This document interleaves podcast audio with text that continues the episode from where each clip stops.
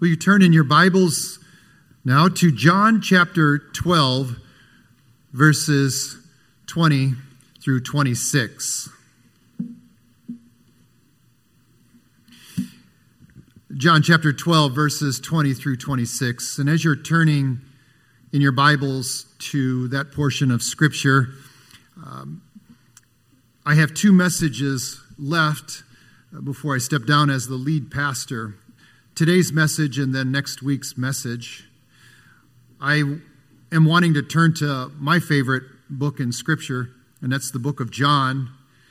Um, I have a responsibility as a pastor, as a shepherd, primarily to tell others about Jesus, to proclaim the Word of God, tell others about Jesus, to preach Christ and Him crucified to help people to come to know Him as Lord and Savior, to be saved from their sins, and then to grow in Him, to become disciples, being conformed to the image of Jesus Christ. This is my greatest responsibility as a pastor, is to shepherd you, to tell you about Jesus, and as far as the Lord helps me and enables me and strengthens me, to have my own life model what I preach.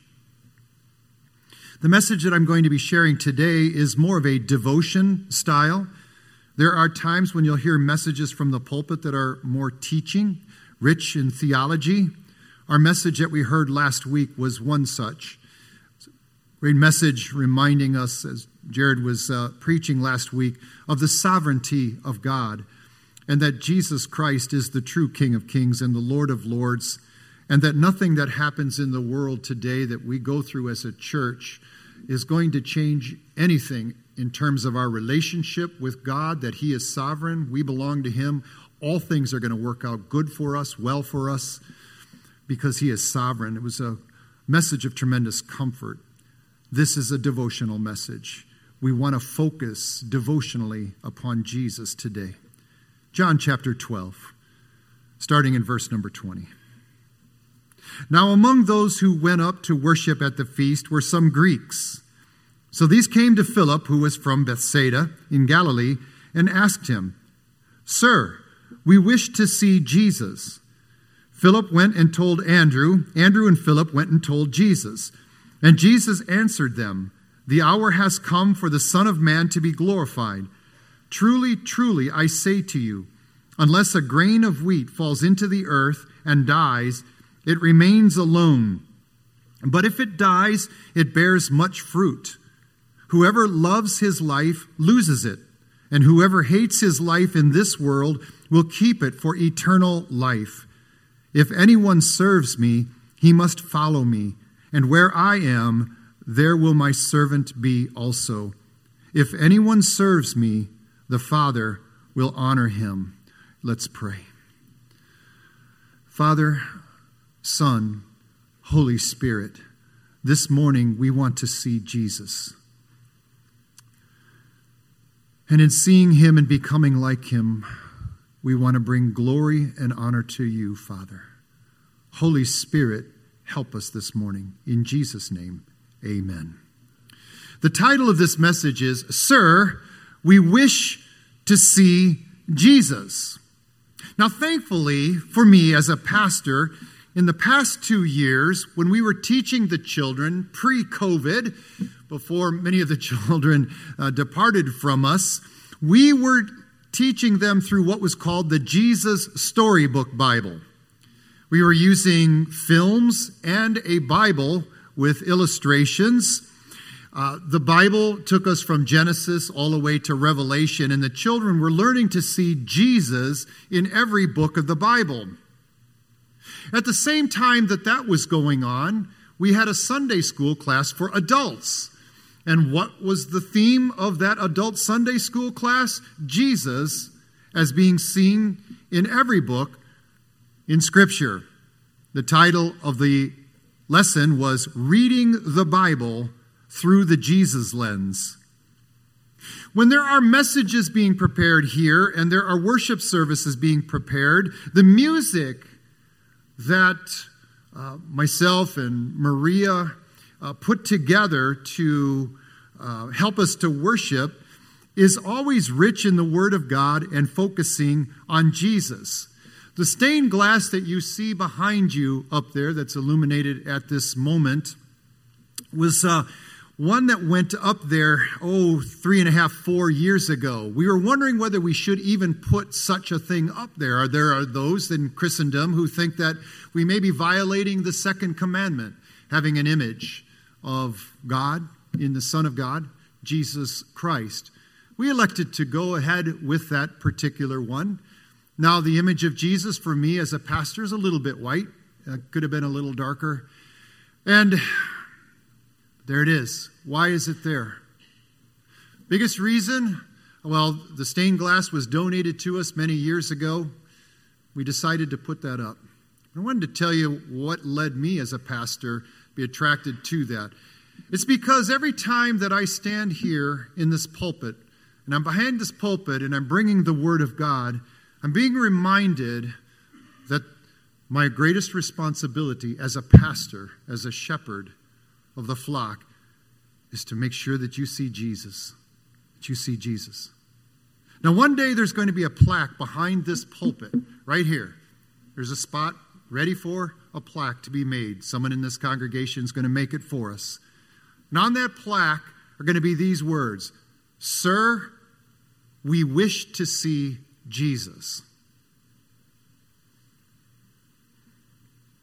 This episode here with Jesus and the Greeks coming to Philip and Andrew, wanting to see Jesus, takes place during Passover. Jesus Christ is about to lay down his life. The Greeks are coming, and they're coming to Philip because Philip has, perhaps this is why, he's got a Greek name. He's Jewish, but he's got a Greek name, and he comes from Bethsaida in Galilee, which was called Galilee of the Nations. It's a place where many people from all over the world would have interaction. There were a lot of roads that passed through Galilee from one land to another. Gentiles could be seen there. It seems that these Greeks were comfortable coming to Philip, and they want to see Jesus. Philip then goes to Andrew the two of them were, looks like in Scripture, constantly bringing people to Jesus. Philip and Andrew, they look to make a connection for these Greeks with Jesus. This passage, brothers and sisters, is very dear to me. Very dear to me. Because for me, 36 years ago, I had a man from another country, Korea, who brought Jesus to us. And he had a man from another country, from the Dominican Republic, who was discipling Mr. Young, my taekwondo teacher. The man from the Dominican Republic encouraged Mr. Young to bring the class to Jesus, to make a connection with Jesus. And eventually, Mr. Young, Mr. Hong Tae Young from Korea, was bold enough and courageous enough to share Jesus with us. And he said those words that marked my life for the rest of my life when Mr. Young said, Jesus loves you.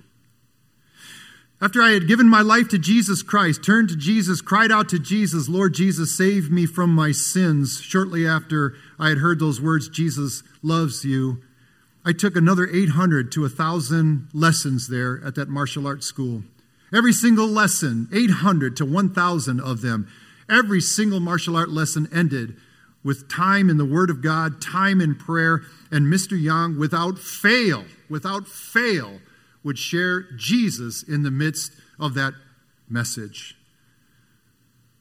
He did all he could to help us to keep our eyes fixed on Jesus, and oh, how I love those days. I pray to God that this congregation loves these days that we're in. As together, we're keeping our eyes on Jesus, wanting to grow in Him. Fundamentally, centrally speaking, the Christian life is about Christ. That's why Christ is in the word Christian. It's about Christ. It's about Jesus. It's all about Jesus. Jesus is the author and the perfecter of our faith. That's what we just said here this morning.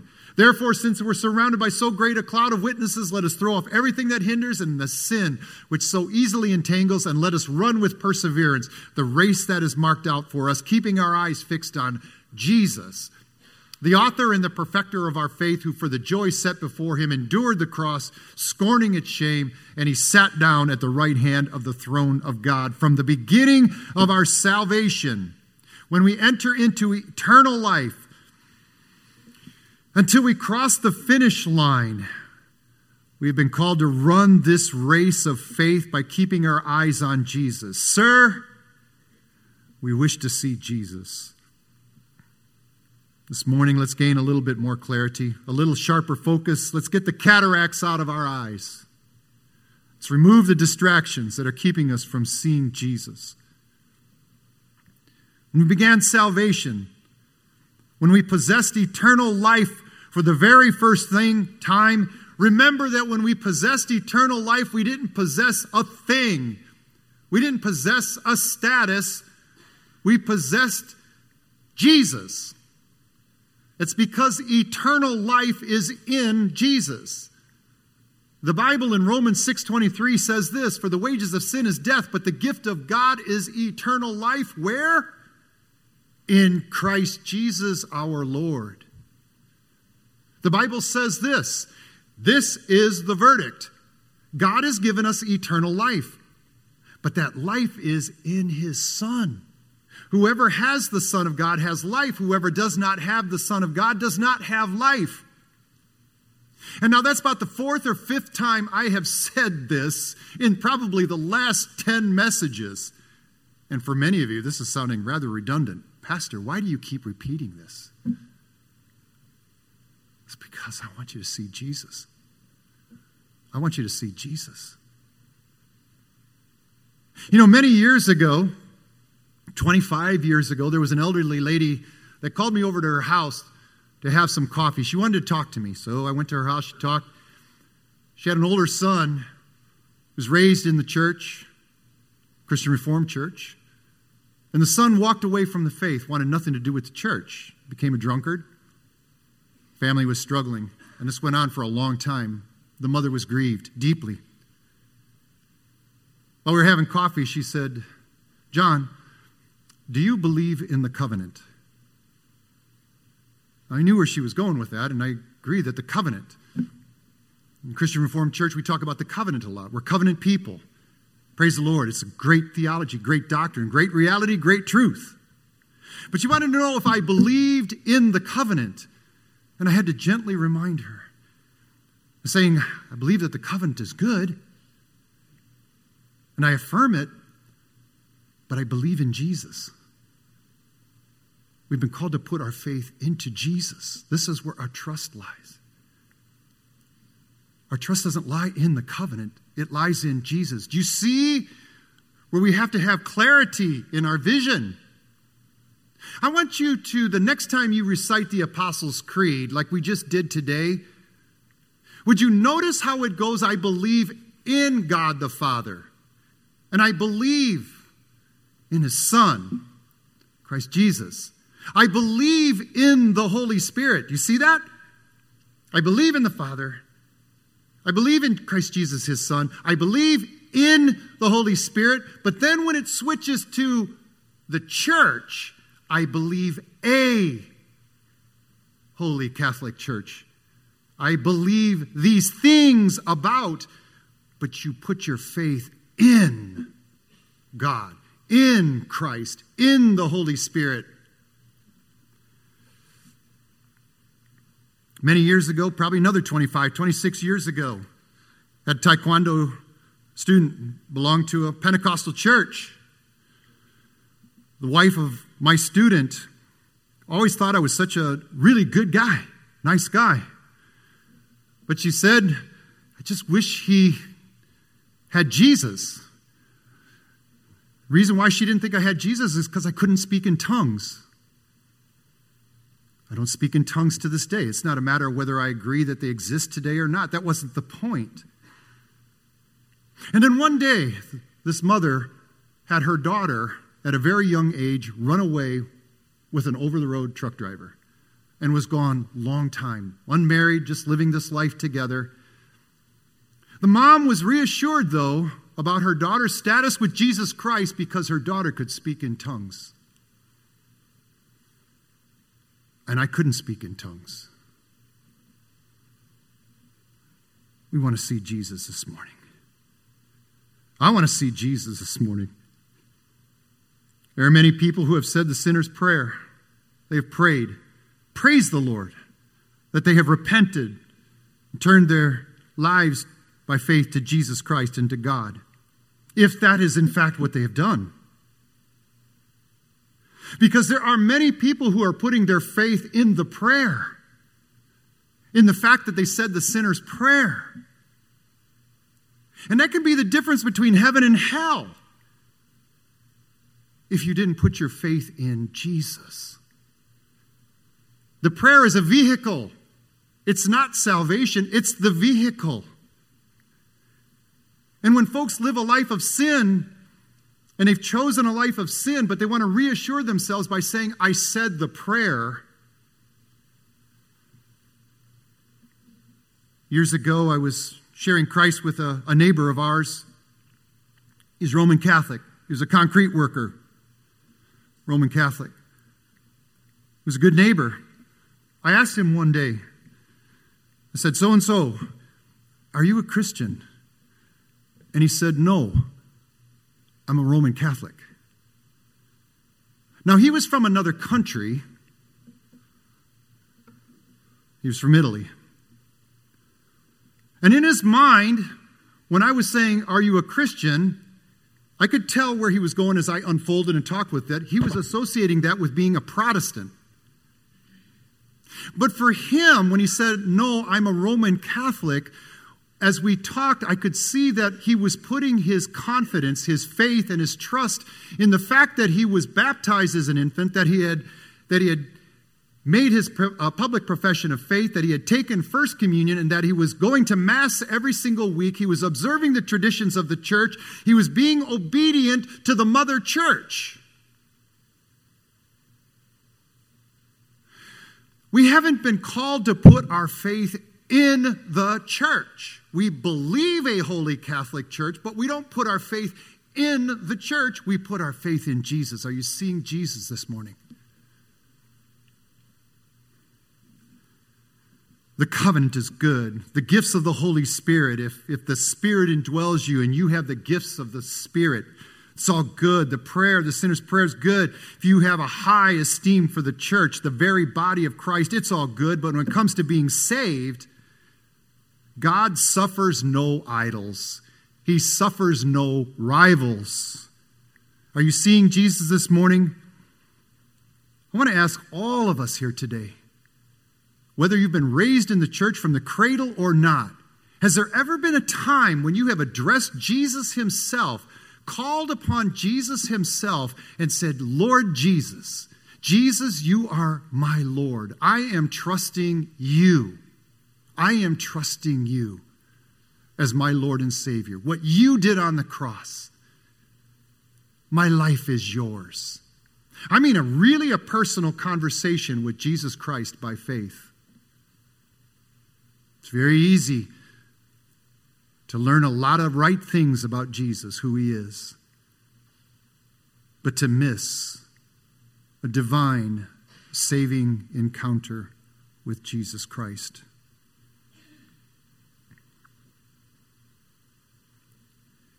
If you're not sure,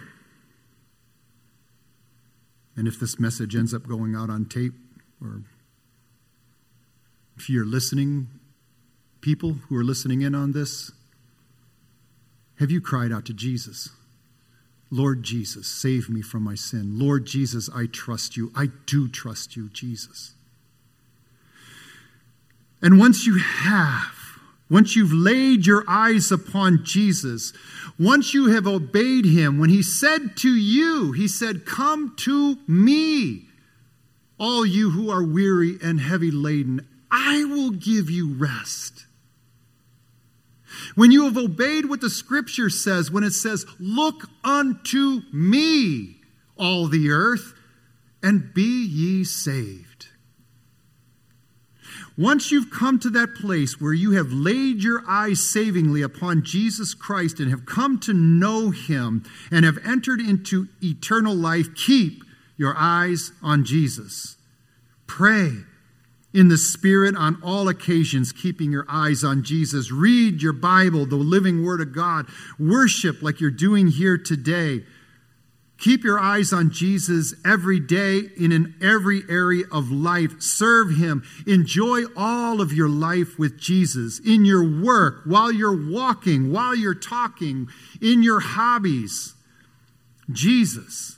He is your treasure. He is the pearl of great price. He is the Son of God. Jesus is life itself. He is life itself. And your soul, let it be filled with His presence, with His love for you. You're going to go through high points in life and low points, and so will I. No matter what you go through, when your eyes are on Jesus and you're aware of His presence within you, you're aware of His presence above you, His Spirit dwells within you, fellowshipping with your spirit, giving you that rich treasure here, and you're seeing above by faith Him at the right hand of the throne of God. Thank Him. Find your contentment in Him, your fullness in Him. Because the true treasure in life is Jesus. And He said, I am with you always. I will never leave you nor forsake you, even when your steps falter. Brothers and sisters, sometimes during this race that we're on, we're going to suffer. Sometimes we're going to face fatigue. Sometimes we're going to get tired. Keep your eyes on Jesus. And here's what he's going to say Come away with me to a quiet place and get some rest. Come with me to the green pastures. Come with me by the still waters. Come with me, child, and I will restore your soul. Keep your eyes on me. I'm the good shepherd. Sometimes you're going to face temptations, deep temptations, and you're going to get distracted by the appetites of your flesh and perhaps even addictions. You're going to be drawn to things. You're going to think you need more. You need more. You got to have this. If I could just have this, then I'd be settled. Then I'd be content. I won't ask for anything more, but you are looking for more. And the pride and the flaming darts are going to come at you as you're racing this race with Jesus Christ. They're going to come at you. But by faith, remember who you are in Christ Christ is alive in you. Put up the shield of faith. Christ is with you. Turn your eyes upon Jesus. Turn your eyes upon Jesus and pray when those temptations come, when those images are before you, when the desires are before you. Turn your eyes upon Jesus. Pray. But pray and make sure that you see him because even in your prayers, saints of the Lord, I know it, I've experienced it.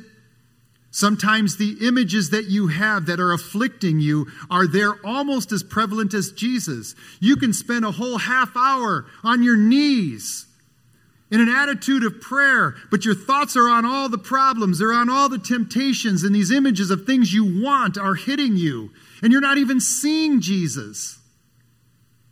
Keep praying until you really see his face. Golf's going on today, the U.S. Open, they're going to always talk about, oh, he plays, he plays like he's in the moment. He's not worried about whether he's going to win or he's in the moment as he's hitting that shot. We're called to live in the moment with Jesus. See him. A real prayer is when you and Jesus are seeing each other by faith. You're seeing him by faith. He sees you. He doesn't need faith to see you. You do. You're in the moment. Pray, see his face. And the more you see Jesus, the more your eyes on Jesus, the things of earth will grow strangely dim in the light of his glory and grace. Sometimes you're going to hit low points in life, saints and Lord, sadness, depression. Some of you are going to fight off anxieties. You're having a hard time going on, taking another step. Will you take a look at Jesus, though? In the same way you cried out to Jesus to save you, or being raised in the church, you were just making sure, being reassured in your life that you are trusting Jesus. Will you look at Jesus and will you cry out, Help me, Jesus? Can I tell you what happens when you take that step of crying out to Jesus when you yourself can't take another step physically? You can't go on. You cry out to Jesus. Jesus will carry you like a Marine carrying a fallen soldier. Or, in gentler terms, it's what's reflected in that stained glass that's behind you. When you can't take another step or you're struggling deeply, you cry out to Him, Help me, Jesus. He will gather you up like he gathers up a little lamb, and he'll hold you close to the heart until you have the strength to walk on your own with him by your side.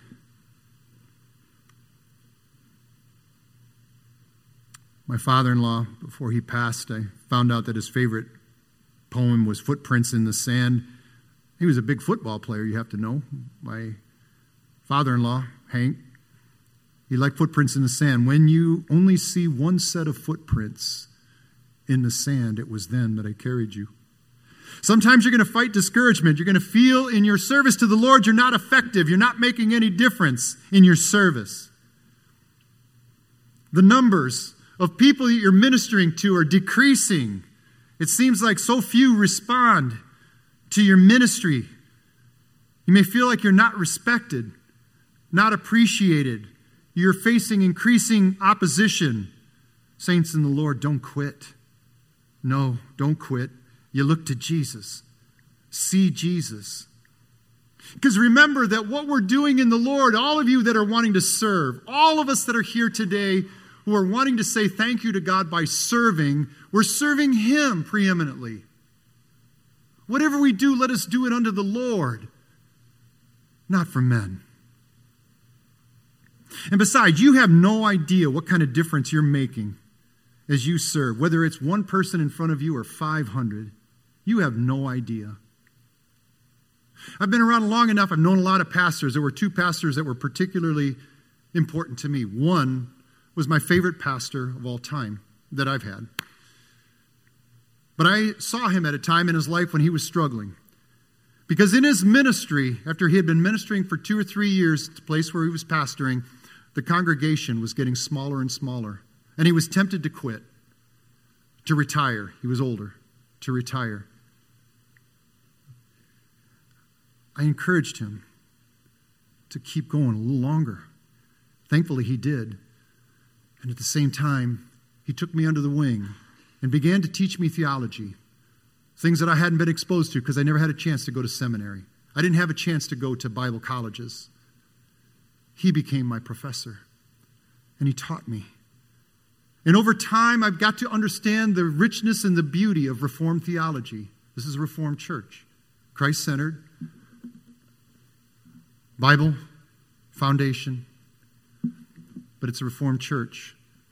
I'm here now as a Reformed pastor, preaching Jesus, preaching the Word of God because of the work of that man. I was his only student. Was it worth it?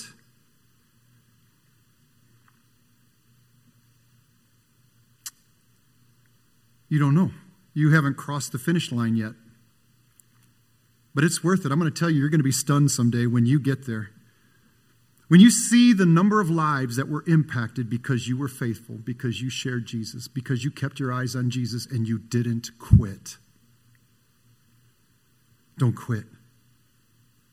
Little secret that I had when I was taking martial art classes, there were days when I was taking the classes, I was so tired. We began every single one of our martial art classes running around that gymnasium 10 times, 10 times one direction, 10 times the other. That's how we started. Then we stretched. And some days I was just so tired, my bones were tired. I found something that was like not a trick, but it was a little secret, what I would do before those classes. I share this with you. I share this with you because I do believe it may encourage you. And here's what I began to do before every class when I was tired. I would imagine that I saw Jesus Christ hanging on the cross. I could see him hanging on the cross, and he was alive, arms outspread, and his eyes were looking at me eyes of love. And I saw his suffering, and I saw his love. What made me even think of that particular image? Well, at around that same time, a favorite song of mine, a hymn song, still is one of my favorites to this day, When I Survey the Wondrous Cross. See from his head, his hands, his feet, sorrow and love flow mingled down. Did ere such love and sorrow meet, or thorns compose so rich a crown?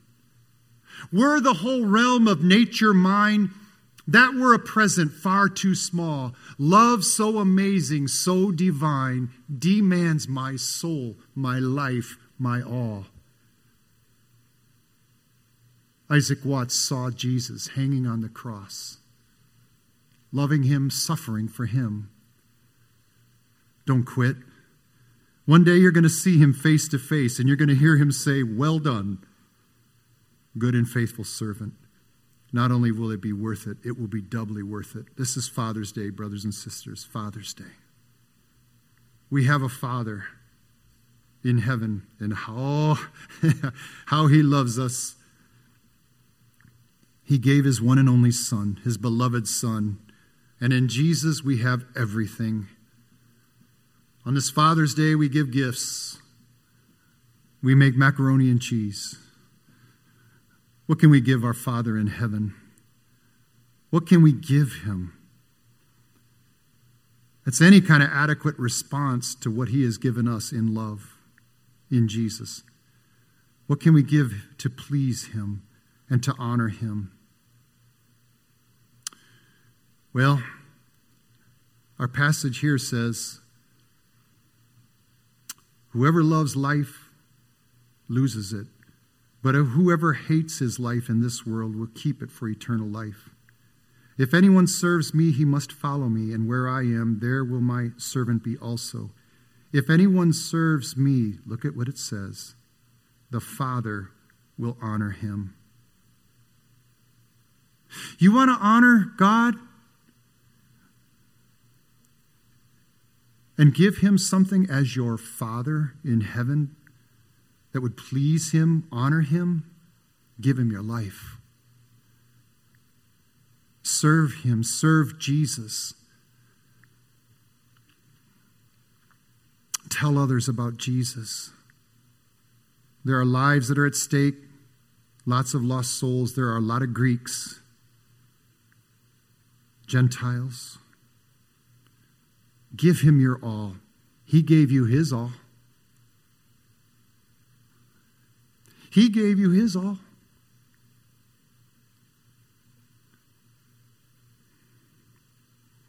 Now we'll honor Him. And the Bible says this those who honor Him, He will honor. Sir, we wish to see Jesus. I leave you three phrases to encourage you to close this message. One of them goes back 150 years ago. Charles Haddon Spurgeon this is his quote. Pastor Spurgeon said, You will never know the fullness of Christ until you know the emptiness of everything but Christ. King David said nearly 3,000 years ago, One thing I have asked of the Lord, this is what I seek, that I may gaze upon the beauty of the Lord and to inquire of him in his temple. And then, some 1,400 years ago, a poem was written, a song. Be thou my vision.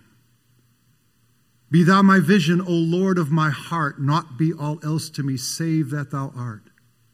Thou my best thought by day or by night, waking or sleeping, thy presence my light. Riches I heed not, nor man's empty praise, thou mine inheritance now and always. Thou and thou only first be in my heart. High King of heaven, my treasure, thou art. High King of heaven, my victory won. May I reach heaven's joys, O bright heaven's sun. Heart of my own heart, whatever befall, still be my vision, O ruler of all. Let's pray. Father, this is Father's Day. And we're particularly remembering you today. We want to please you today. We want to honor you today. We've made an appeal to you that you would help us to see Jesus more clearly, more purely, more nearly. We want to see Jesus. Help us, Father. You're the giver of good gifts. Give us that gift too. Help us to see Jesus. And we pray this in his name. Amen.